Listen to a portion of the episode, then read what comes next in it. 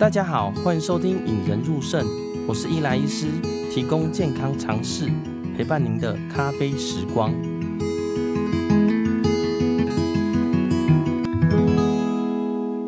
大家好，欢迎收听《引人入胜》，我是伊莱医师，提供健康常识，陪伴您的咖啡时光。我最近不知道大家会不会常看手机啦？我自己有时候去呃 iPhone 的后台看我自己看手机的时间啊，其实好几个小时啦。那其实长久以来，或者最近特别明显，就是我常低头看手机的时候，会觉得自己的脖子好像快断掉了。那其实肩膀啊、脖子常常酸痛啦。哦，所以其实长久以来都对这个蛮困扰的。虽然说上网有看到一些呃，无论是复健师啊，或者是物理治疗师啊，或者是其他的，哎，呃呃，运动专家有写了一些部落格，感觉都很有效果。可是自己做起来，还是觉得。好像没有特别有效果，所以想说邀请一个专家来上节目啦，呃，来解决我这个脖子痛的问题啦。所以邀请到哎，网络上很有名的，跟大家可能都听过的，就是仁医博爱复健科诊所的院长李延医师来到节目上。Hello，Hello，那感谢林医师的邀请。然后林医师是肾脏科医师，是我非常尊敬的肾脏科，就是在血氧方面也是非常的充足。哈，那。呃，很荣幸能够来，就是跟大家聊一聊这个，呃，这个肩颈酸痛的部分。我想这也是大家来就医的原因的，不是第一名，也是第二名啊。好，肩颈酸痛。呃，我先自我介绍一下好了，就是我目前是在仁医博爱复健科，在高雄的左营生态园区站里面，啊、呃，生态园区站附近的诊所做服务了。哈，那平常就是以一些复健的业务为主。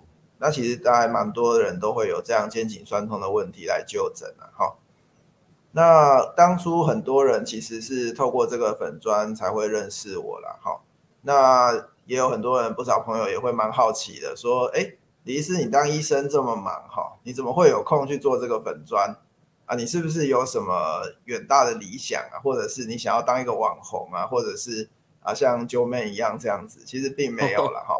我当初做粉砖最早是在大概四年前，那个时候我刚加入高雄长庚医院的失智共照团队。那那时候其实需要一个就是有复健背景的，因为大家知道失智共同照护，也就是长长期照护呢，需要有神经内科的专科医师。那我本身就是复健方面的，他们也需要一个人来呃讲一些复健的东西，希望有一个新媒体的平台。那时候误打误撞。那就被团队推出来做这个东西。那做着这个粉砖，一开始如果大家从一开始就 follow 我，或者很无聊去翻我以前的文章的话呢，会发现一开始的内容其实大概蛮有点，嗯，你说也不是无厘头啦，其实是没有什么重点，就是写一写心得啊，大家呃关心一下我们的失智共照的家属，或者聊一些复健科常常有的事情，就是原来我的。粉专就叫做我的名字，然后加上聊天室嘛。但是我在聊天的过程中，我发现到一个很大的问题，因为我们复健科属性的特别，那也就是说，很多东西的味教不是透过文字可以叙述的。今天你今天像我最近有做一个药物的介绍，不管是肌肉松弛剂，或者是止痛的药物，好，大家可能很有兴趣，这个都可以透过文字，好，或者是声音的传达讲解给大家听。但是反过来讲，如果是讲附件的动作，透过声音的或者是文字的传达，非常的不足，所以我需要图片。那图片的话，以前我们都知道，就是一些著作权的问题，你抓人家的图片都要经过他人的许可。那所以说我在做这个图片的过程中，就遇到了很大的问题，就是我不知道抓来的能不能用。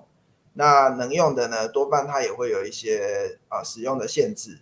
那使用的限制之外呢，更麻烦的是这个图片没有办法完全符合我的需求。今天它的动作上跟我自己临床经验如果有出入，我要去改它，那我也会有相应的时间，也会耗耗费我的时，我可能要再去改画。那这个部分，所幸呢，呃，我很感谢我的父母，他们从小呢就栽培我，让我。到美术班的科班了哈，所以我本身是有学国画跟西画的科班，那所以后来我就说那就来画吧，那就自己画一些运动的图，然后就真的开始画。大概是三年前左右，哎，也就是说粉砖开了大概一年后，我才开始加进了比较有自己画的图。那自己画图之后呢，也想说会，因为我自己蛮喜欢动漫的，然后会放一些二创的图进去。那所以也吸引了不少朋友，所以就慢慢慢慢这样经营。大概到今年六月的时候，终于破万了哈。现在粉砖经营其实，呃，其实兴趣居多啦，因为其实。大家不要想说，我经营这个是做什么，可以当业配啊什么，其实没有这么容易。毕竟我们本业还是要顾好嘛。好，这个林医师一定很深有同感。虽然他今天很辛苦的做这个 podcast，但是他对于病人的照顾一点都没少。哈，这个这个我们都是呃全心全意在，就是还是要顾好本业的状况。所以大概简介一下我这个背景跟粉砖，所以大概是这四年走来。也在网络上认识不少形形色色的人，然后从做粉砖的过程中，也算是踏出自己一个有一点点斜杠的一个一个步骤。我觉得也鼓励，如果大家对这个领域有兴趣，也是可以踏出来。那我今天也算是感谢林医师，我也踏出来，因为我从来没有录过 Podcast，好，所以呃，希望接下来讲的内容大家都能够学到许多这样子。我一开始就是去上网看一大堆，就是人的动作嘛，然后怎么做复健啊，或哪些地方酸痛要怎么做。那我发现就是您的图非常的特别，可能就蛮符合我们这种，就是小时候有看漫画，或者说长大哎小时候看卡通这种动漫风，蛮适合的啦。那你您画图是会说你是用 iPad 吗？还是会拿一支笔，或者是呃，因为我对绘画不怎么熟悉，像一开始我们。画是你是用笔电画吗？现在是全部用电脑画。我有一阵子是有用过 iPad 去画。那、嗯、呃，我也有尝试用纸画去扫描的经验，不过体验不是很好，因为花更多的时间。因为我扫描上去，我还要重新的填色，因为色泽会整个变掉。哦、那所以现在全部都是用小画家去画。对，就是用那个微软的小画家，哎，直接用小画家去画。那大概，所以每张图其实它还是会需要一定的时间，因为我主要还是用花束为主。对，当然这个不可不得不说不提一下，有一个也很知名的营养师的粉砖叫营养面包，不知道你有没有听过？嗯嗯。对，营养面包的粉砖那时候给了我很大的努力，因为我那时候看到他画的图其实也是很简单，然后也是味教，也是充满趣味了。好，所以那时候就觉得说，哎，就是看到人家这样做。也给了我一个，也让我更有觉得，哎，我是不是也可以用类似的做法聊一些附件方面的东西，这样子。我觉得就是，就诚如刚刚院长说的，其实我觉得有时候大家文字叙述，哎，你这样拉那样拉，你哪里痛？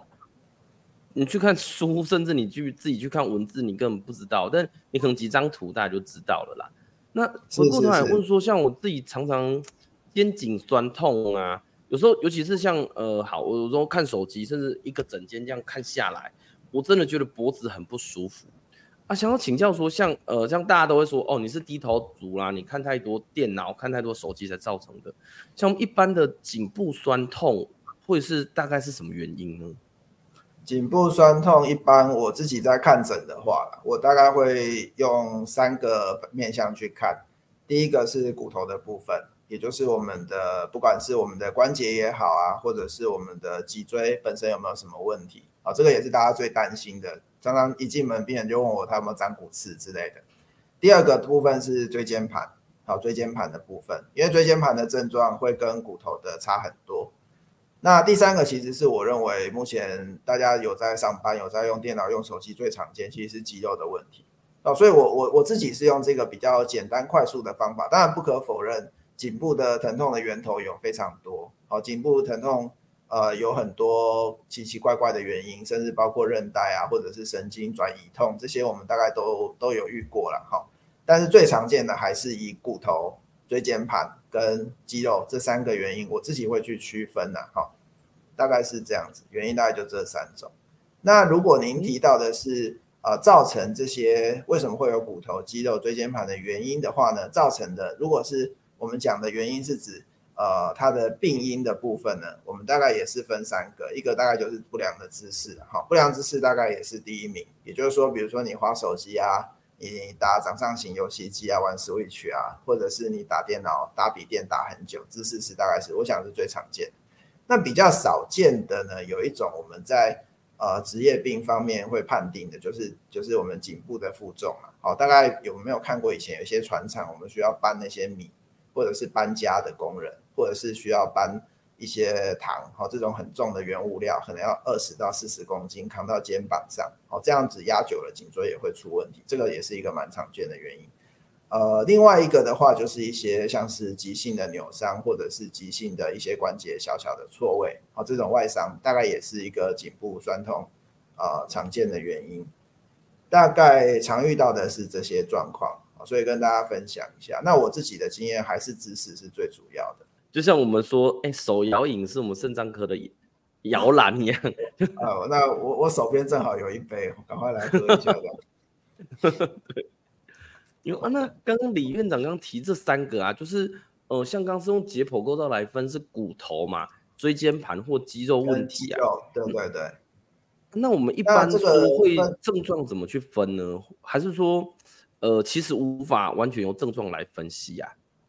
一般来说，我们医生还是要很谦卑的说，没有办法百分之百确定，只能说八九不离十啦。哈，一般来说，里面最特别就是椎间盘，椎间盘大概它压迫，它会照着我们身体神经的方向去走。那假设说，举一个常见的场景，今天你脖子很痛，然后你会有一种电到的感觉，从那个脖子一路电下去，甚至呢跑到你的手指头上面。哦，这种就是一路，你就会有一个像闪电一样电过去的感觉。那很有可能就是椎间盘，当然不可否认还有一些其他的病因，不管是外侧的这个我们臂神经丛附近的肌肉哈，斜角肌这一类，当然这些这个部分也有可能。但是呃，如果有垫下去的感觉，那基本上就是神经有压迫，那我们当然必须去考虑到椎间盘，这是比较特别的。那肌肉跟骨头这个部分其实没有那么容易分辨的哈。那我自己临床喜欢用一个简单的方法，你如果肩颈很痛的话。你如果试着来，我们试着夹着背，我们把我们的胸挺出来。如果你挺胸之后呢，夹背，那因为夹背的时候，然后稍微把下巴往内带进来，稍微缩一下进来。这个时候呢，我们的上斜方肌跟提肩胛肌肌肉会放松。如果在这个状况下，你觉得你的肩颈痛好很多，那你其实大概都是肌肉的问题。好，这个是一个简单可以快速区分的方法。那另外还有就像是骨头，它其实它的范围会稍微的比较明确。像如果我们是我们颈椎的一些退化，或者是一些小面关节痛，它大概痛的范围就是在我们的脖子的周遭，最多最多最多来到我们肩胛骨的附近，也就是我们俗称它也叫膈膜，哦，靠近膏肓，最多就是到这里，它不太会电到你的手。今天你只要任何脖子痛跟手麻一起，我们大概都认为应该就是有神经的压迫，哦，所以大概区分上是这样哈，所以我当然。帮大家整理懒人包哈，现在都很喜欢懒人包了哈。以以那个肌肉痛来讲的话了哈，肌肉痛大概就是局限于在我们的脖子的附近，然后你在转动的时候会有点卡卡的。那这时候如果你挺胸，这时候把下巴呢，让你的耳朵呢对齐你的肩线。如果做这个动作呢，你的哎你的脖子痛突然好了，那恭喜你，你可能就只是单纯肌肉痛，一些姿势的不良。好，那如果有电到电到神经的话，那很有可能。就是椎间盘的问题，大概可以用某些姿势去看看是不是这些的问题造成的嘛？自己检测的话，因为可能他的一些测试都会需要别人在旁边帮忙，所以我想最适合的方式大概就这个缩下巴运动，大家可以测试看看。如果你试着挺胸，把下巴带进来，这个动作你如果做完之后呢，你有。比较明显的改善，那大概就是属于肌肉痛。因为像我自己常常有时候会呃觉得肩颈酸痛嘛，然后但是会时好时坏。那什么时候是是是李院长会建议说，哎、欸，你一定要看医生呢？就是说，哎、欸，你这个不用再拖了，你应该要赶快去找个医生去诊断，哦，或者甚至要转介到怎么样做治疗嘞？哎、欸，这个、这个是很很不错的一个问题哈，因为其实我们。有时候也会想说，哎，会不会我这最近很累？我最近太常划手机了，哦，最近常常要逛那个购物网站啊，很累。其实我会不会过个几天就自己好了？首先第一个，如果你是有电到，有那个麻痛的感觉，从脖子往下，甚至到手指，你的手是麻的，然后你的手是呃一整天可能都在麻的状况，这个其实不要想太多，赶快就去看医生。好，这个部分只要是你是有这种电到麻下去，因为你要不就是在呃我们讲的这个颈椎这边有压迫，就是我们在椎间盘有压迫，要不就是在周边神经的地方有压迫，这个部分都需要呃就医才能够去找出你真正麻痛的一个原因。那第二个部分呢，如果你的这个酸痛呢已经持续了超过一个礼拜，甚至我想很多来看过我的个案，其实他已经先去看过一些呃，不论是民俗疗法也好，或者是有一些推拿师也好，其实他们也相当厉害，对于一些肌肉的放松都做得很好，甚至有人会去刮痧、拔罐，这些效果如果不理想的时候，其实也是可以寻求专业的评估。好所以大概在这两个时，我大概会抓一个礼拜了。好，如果你肩颈痛已经持续超过一周，不管你是落枕还是呃，不管你是有其他的问题，就比如有些人他可能脖子转不过去，卡卡的，好，然后或者是呢，他不一定是脖子痛，他也有可能是往下靠近我们叫膏肓的地方痛，也有这个可能。那这些超过一周以上，其实是建议要去看医生。当然，如果你们呃大家。觉得呃，我就是相信医生，我就是想要马上去看。其实如果有这些酸痛问题，早一点评估，找出病因，其实也是好事的。好，然后另外的话，我们这个投影片里面其实有一些自我疗愈的方式，那也是很多就是我的追踪者，他们也会去分享给大家看。也许也许他们在做了这些运动以后，他们也有跟我回馈，就说，哎，做完之后其实觉得好很多。那这样还有排需不需要看医生？大家也会想要知道。那我照着李医师你的图做完，你还要不要看？已经好了。呃，事实上我会回答说，如果因为就像我说，大部分其实是肌肉痛，所以说如果你们是肌肉痛，做完运动好了，那以后你长期做、长期保养，没有没有必要干嘛干嘛去呃去用我们的这个资源，然后其实就好好自己在家做运动，维持良好姿势就可以了。那像刚刚那个李院长刚好提到说，哎。刮痧跟拔罐呐、啊，它会改善的地方是像肌肉酸痛吗？还是说就是单纯肌肉或者是血管的问题才会改善？还是说其实，哎、欸，就算肌肉也这样子做也没有办法改善呢、啊？这个问题是非常非常非常专业的问题，因为我本身也是有受过中医的训练。那刮痧拔罐这些民俗疗法其实是源自于中医的理论。也就是说，中医我们有一句话叫做“实者泻之，虚者补之”。那如果你是呃实者泻之啊，就像比如说你你的钠离子太高，你要把它降下来，要泻之；那钠离子太低，你就要补啊，就就就类似这样的概念。那以中医理论来讲，刮痧拔罐其实是有它的补泻的一个方式，然后它跟的东西是经络。所以这个部分，因为我我现在已经走西医了啦，好，虽然我是有中医执照，但是这部分我就先留给看看未来有没有中医的朋友上来聊一聊这部分。那以西医的理论呢，刮痧拔罐其实它都可以处理到比较表层的筋膜，甚至拔罐的话，如果它吸的吸力够强，是可以处理到比较深层的筋膜。对于比较瘦的人，他处理的层次是可以比较多层次的。所以这些部分其实它也对于肌肉放松是有一个帮忙。甚至刮痧出痧之后呢，它在皮下呢，它会有一些出血点，它可能造成类似可以增加你的循环，增加你的一些新陈代谢的一个程度。好，不过当然它的理论是，呃，我想现在都是中西并行的，好，所以这部分中医部分我就会留给，所以它基本上还是对于我们的经络啦，对于我们的筋膜会有一些活化的作用。对，因为这个也蛮好奇，因为小时候有问题就是。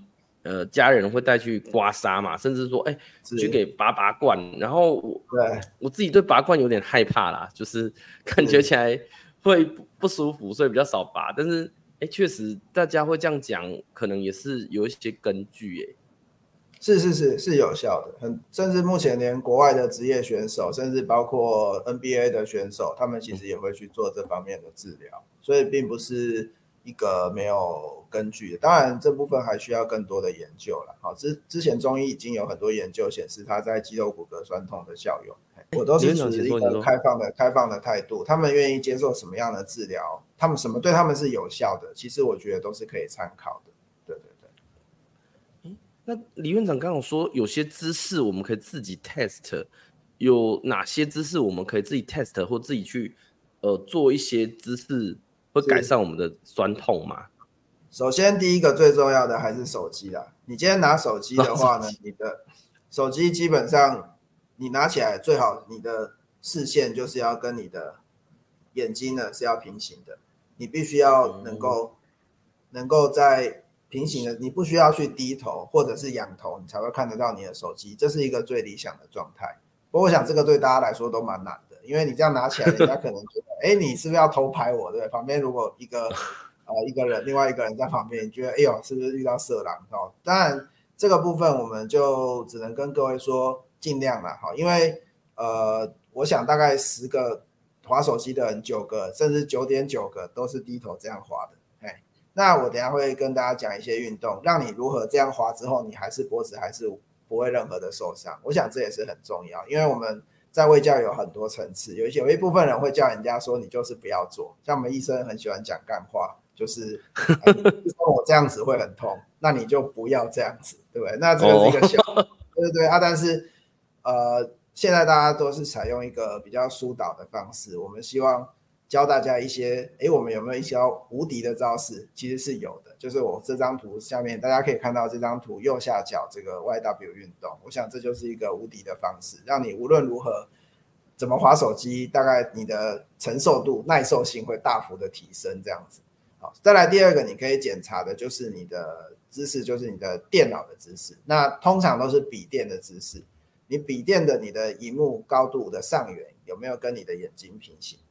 或者是略低于大概十五度，总之不能离太远。那最常见的问题就是你笔电带着跑，你可能去咖啡厅，好享受一下文青的气息。那到咖啡厅呢，你拿出了笔电，接下来你下一个动作一定是这样往前倾，然后呢，你的手呢会非常的低，好，然后在在键盘上打字。这样有几个问题，第一个，你的脖子这样一直下弯的状况下，它会让你的上斜方肌。让你的甚至胸锁乳突肌这些肌肉、提肩胛肌都是处于紧绷状态。那时间一久呢，甚至你可能打电脑打个不用说半年，你可能打三个月，这边的筋膜其实都可能有粘连。再长期一点，甚至会造成刚才讲你从肌肉的问题变成了椎间盘的问题，变成了骨头的问题。所以它其实是一个进行式。好，换句话说，呃，我们必须要去。从中间呢，想一些策略去减少这样发生，怎么办呢？大家家里有没有看不呃没有在看的书？一定有嘛？大家现在谁谁会看书，对不对？我们把书拿出来，怎样把笔电垫高就好了，垫到多高？垫到笔电的荧幕上缘跟眼睛平行。那很多朋友一定会跟我讲一个问题，那怎么办？那这样我手就打不到键盘了，我这样不然就要缩着手这样打，对不对？没有人这样打键盘，那怎么办？那我就会说你需要外接你的键盘滑鼠。哦，这是最理想的状况，让键盘滑鼠呢可以在正确的位置。我们好像最后一张有有介绍一下怎么安排我们电脑的座位。好，就是这张图，我们的荧幕的上端其实是要跟眼睛平行。好，然后再来呢，我们的这个键盘滑鼠外接的时候还要注意一件事，你的这个最好那个让你的手呢是可以肩膀是自然下垂的，然后呢手是可以轻轻的放在键盘架上面的。为什么？大家有没有常常用电脑之后觉得这个我们靠近肩膀的外侧外后方这个地方有一个地方会很酸，或者是在我们的肩窝，在肩膀的这个肩胛，就是我们的呃两个腋下后面这一块肉特别的酸，是不是？这边是我们的大圆肌，好，这这这几条肌肉其实都特别容易酸痛。如果你长时间把手这样往前伸直去用滑鼠的话，其实会蛮容易酸痛。好，所以。我们键盘滑鼠的位置大概会建议这样大家去调整，所以大概一个手机，手机我们希望你是尽量能够拿到让头不要低头的程度。那电脑的话，我们会希望有像刚才这样讲的调整，也就是我们的荧幕上缘呢，大概是跟眼睛平行。那另外呢，我们的手呢可以自然的下垂去使用我们的键盘跟滑鼠。对，我这样哩哩啦啦讲这么多，看看大家。有没有什么，或是林医师有没有什么要 comment 的部分？哦，就我自己觉得手机就是可能要在真的你要在桌上的话，或许你就只能放一个手机架，而且高一点的手机架或许比较能平视。不过，假如是在外面自己看，对，你拿起来，人家就觉得你就是搞不好你要检举的，所以所以不是一个。可能是会引起一些争议的一些行为，对。而且有时候手机蛮重的，你拿久了，小小哎，我用小指头撑啊，所以有时候小指头动不掉，所以有时候就是是是没办法撑太久。是没错，所以其实我我认为这个就是临之前的临床经验告诉我，呃，与其把责任怪给手机，不如我们训练我们的肌肉，让它肌肉自然的去做工，让它二十四小时。像我们在复健科常常会做一些像牵引的一些复健嘛，好，拉脖子这些，那我都会形容说，你训练肌肉，让它帮你二十四小时牵引，还有比这个更更便宜的事情吗？你训练它，让它成为你的武器，嘿，我想这是最重要的。嗯，所以训练是多像去呃重训某一几块肌肉，还是说呃训练的概念是多牵引吗？还是呃，其实这边只列出其中一个，这是我认为相当不错的一个运动，叫 Y 跟 W 运动，它会让我们的上半身呢稍微的前倾。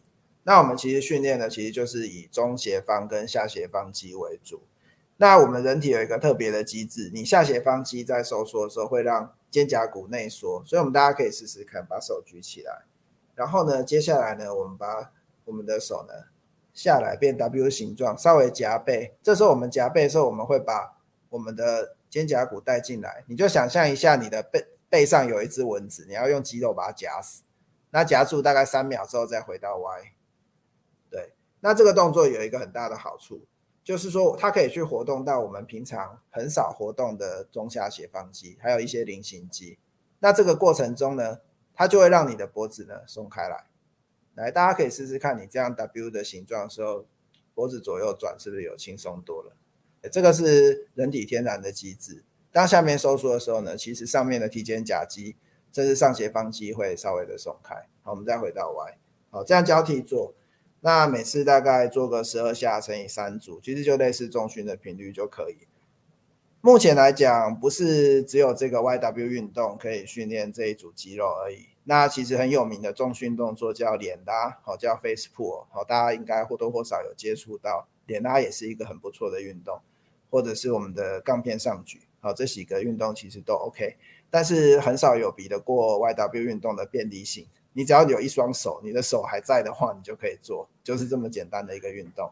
而且你坐着做可以，趴着做可以，甚至连站着做都可以。你也可以靠墙壁做，好，你可以前倾着做，甚至你可以坐着，坐着直接这样上下这样 Y 跟 W 也是都 OK 的。然后你也可以拿一点点重量，一般不用拿太重的重量，就是拿一点点，比如说像一公斤的哑铃或者是保特瓶。大部分我是不需，我我是不建议的，因为。大部分人这一组肌肉并不是那么的强壮，好，你举一些重量也许会有点不舒服。嗯，刚刚那个 W 的部分呢、啊，手掌是要朝前还是朝内呀、啊？手掌基本上朝前就可以。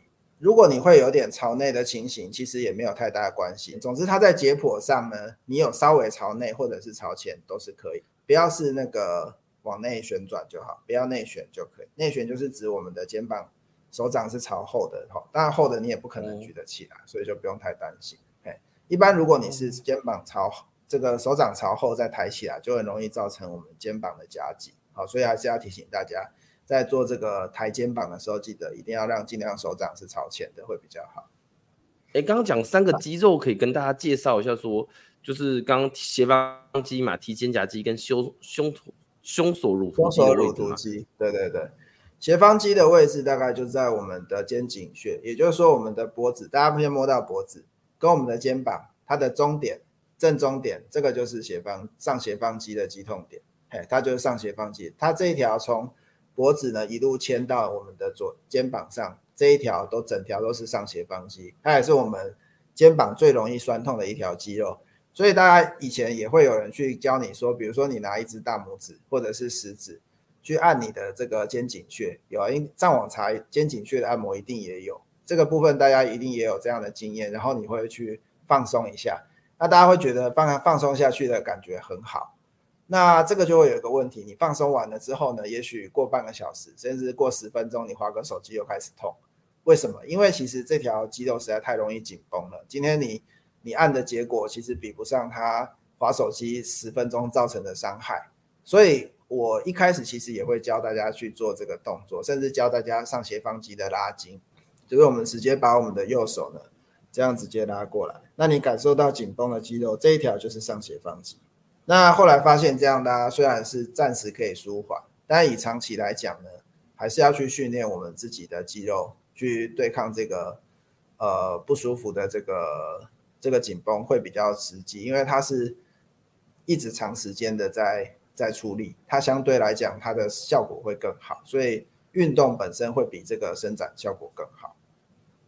那另外一条呢，就是我们的提肩胛肌，大家可以试试看拉一下提肩胛肌的感觉。提肩胛肌的位置呢，大概在我们的肩胛骨后面这边，大家会摸到有一个凸出来的东西。如果就是刚刚我们上斜方肌是中点，脖子跟肩膀中点会有一个棘痛点，这是上斜方肌的棘痛点。你再往后面一点点去摸，会摸到一个有一点像硬硬的。很多病人来会跟我说他的筋结或气结，对，真的外面很多师傅会这样讲。那我们会。知道说啊，那他可能提的就是一个提肩胛肌好的筋膜炎，或者是一个肌肉有发炎，就会摸到有一有一块。这时候呢，你可以做一个动作，就是像图上的动作。好，应该如果大家呃前几年应该有看到知名的政治人物有做这个动作，他做的还蛮标准哈。我们试试看，我们把我们的右手这样放后脑勺，然后呢，接下来呢，头看左，左边四十五度，左手呢这样拉。你就会觉得你脖子后面有一条深层的肌肉呢，还蛮紧绷的。有没有一条就是位置跟刚才上斜方肌稍微不一样的肌肉？对，就会有蛮明显的紧绷感。有，所以这个动作，那拉筋的动作基本上都是要维持十五到三十秒，好，做个三次，好。对，这这两个都是我们以前蛮常去教的。那后来我发现，其实呃，YW 运动。不但可以放松肌肉，它还它的持续的效果会比这个更好。当然，全部都做会更好。第三条是胸锁乳突肌，胸锁乳突肌就在我们的前侧。然后呢，我们先摸到我们耳朵后面这边有一块硬硬的，啊，这个骨头是乳突，然后往下延伸呢到我们的锁骨。啊，这条相对发生比例没有那么高，偶尔也会有人是这边在痛。它的作用就是让你的头呢转向另外一边，比如说你。左边的胸锁乳突肌，你把它转，你转头转右边的时候，你就会发现这边脖子多了一条，有没有发现变硬了？这边有一条肌肉，好，变硬了，这个就是胸锁乳突肌。你看右边，它的左边的肌肉会收缩。那同样的，你看左边，你右边的胸锁乳突肌会收缩。那拉筋的方法也很简单，我们两只手拿出来，放到我们的锁骨上，一边的锁骨上，比如说放到左边好，那我们的头呢，就像我们的右后方。带上去，就会觉得我们脖子这边有紧紧的感觉，好，可以把它伸展一下，好，然后呢，另外一边也是，我们两只手呢放到我们右边的锁骨上，然后呢，我们试着把头往后带上去，然后大概十五秒，好，那我们这样就会有伸展的一个效果，好，给大家分享一下。哎，我觉得这三个，哎，我刚刚自己做起来是蛮有感的，就是。是、欸，虽然说以前解剖构造学过，可是，呃，对于在自己身体的哪个位置，其实都不怎么了解，所以今天这样子拉拉一下比较有感觉。那另外一个比较常遇到的那个酸痛的地方呢，就是我们的高肓痛。不知道大家有没有一种经验，就是我们痛的时候，我们在我们的肩胛骨的周围，或者是肩胛骨内侧，已经靠近我们的胸椎的地方，就是在我们的呃肩胛骨的内侧。有一块肌肉，通常是菱形肌啊，或者是下斜方肌，它会有酸痛的情形。那这种酸痛其实多半都是很久很久没有治好，就是他可能看了很多医生，哦，所以以前说病入膏肓，其实现到引申到现在还是可以用的。因为以前膏肓痛，也许他怀疑的是一些像比较难处理的，像是心脏的问题，或者是我们的 aortic dissection 那个叫做呃。主动脉剥离主动脉剥离这一些，我们可能会怀疑是高肓痛，但现在高肓痛一样不好治疗，它是一个比较深层的筋膜炎，而且这个位置因为它正下方就是我们的肺部，造成我们一些治疗上相对比较有挑战性，所以这个部分一直都是我们一直想突破的部分。所幸今年呃最最近年来是有一个叫做增生的治疗，我们在做一些葡萄糖啊或者是 PRP 的注射。在这个部分的治疗其实是还蛮成功的，可以终于可以把这个膏肓痛啊、呃、跟他说再见了，因为我们在这个治疗上，我们有超音波导引的技术，可以在比较安全的情形下去把这个筋膜去处理这样子。那这个筋膜一样是可以去伸展，只是伸展效果没那么好。好，不过我我有教过一些个案，他们如果觉得诶想要用自然的方法去复复健，其实效果也是不错。我们可以试着把这个手哈往前这样合起来，合起来之后呢，就像图上这样，我们坐姿下我们往前延伸到整个上背部呢，如果是紧绷的话，那其实就会有一个伸展的一个效果。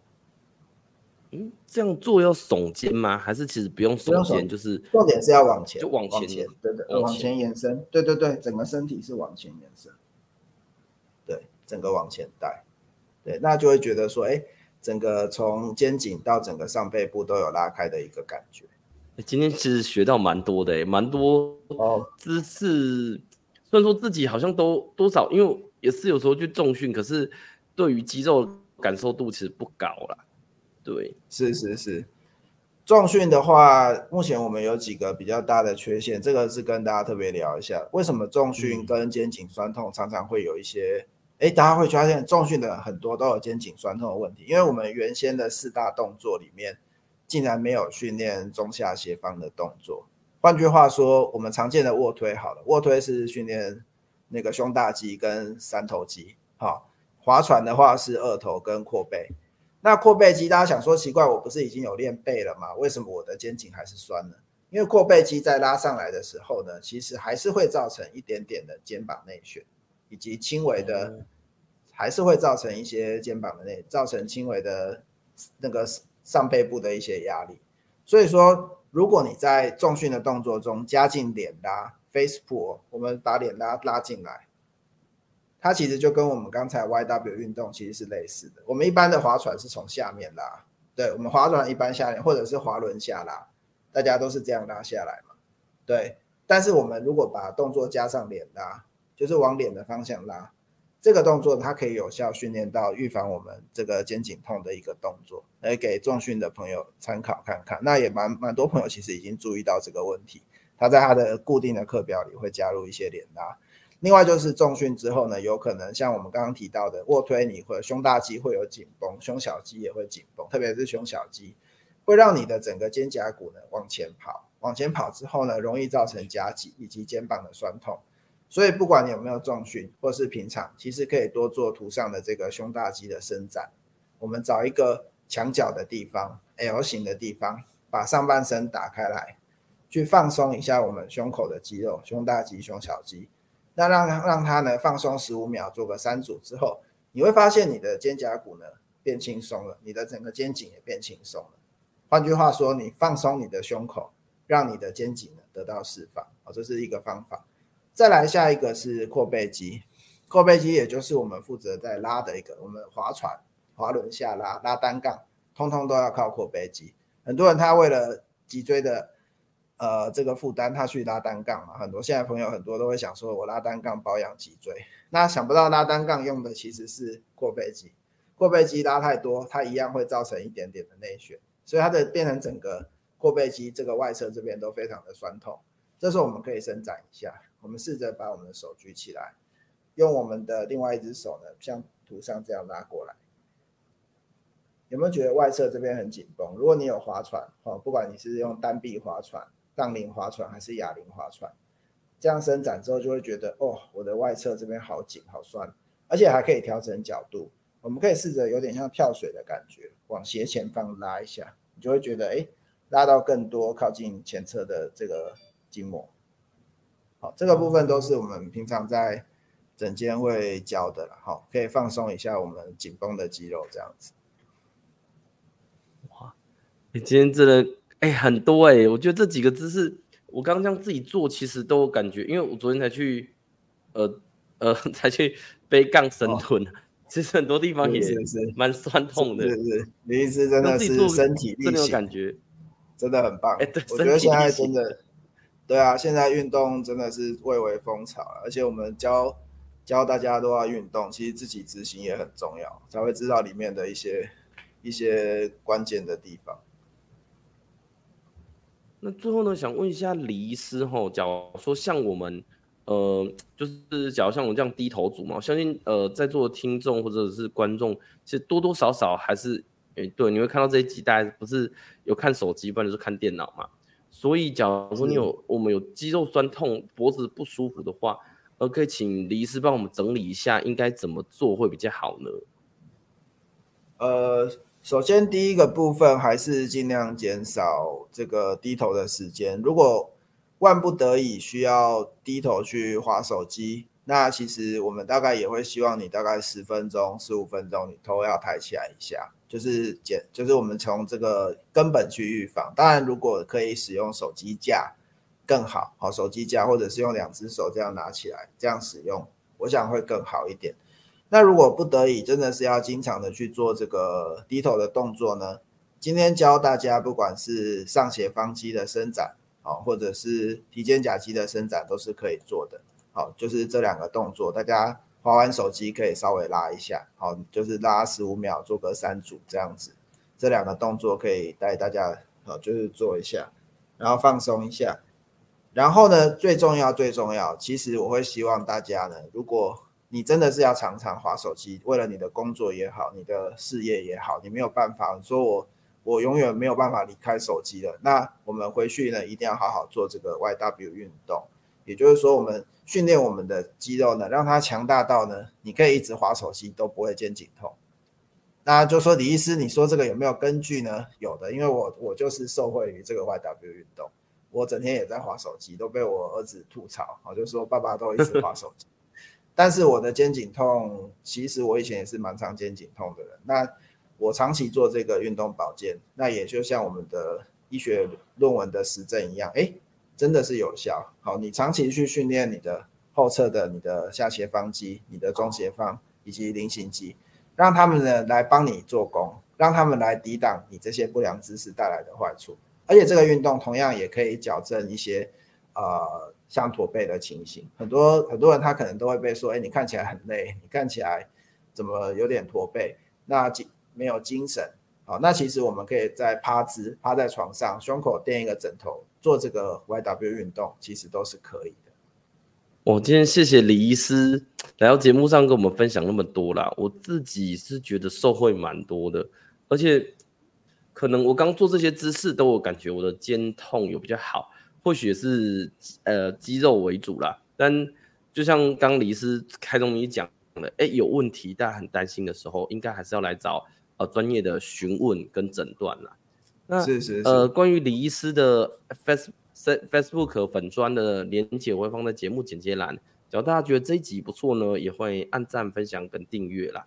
那最后呢，谢谢李医师来到节目上之后，还有很多很多，呃，肩膀、下背或哪边，我相信大家文明病多多少少有一点，还要多多请教李医师啦。今天谢谢李医师来到节目上。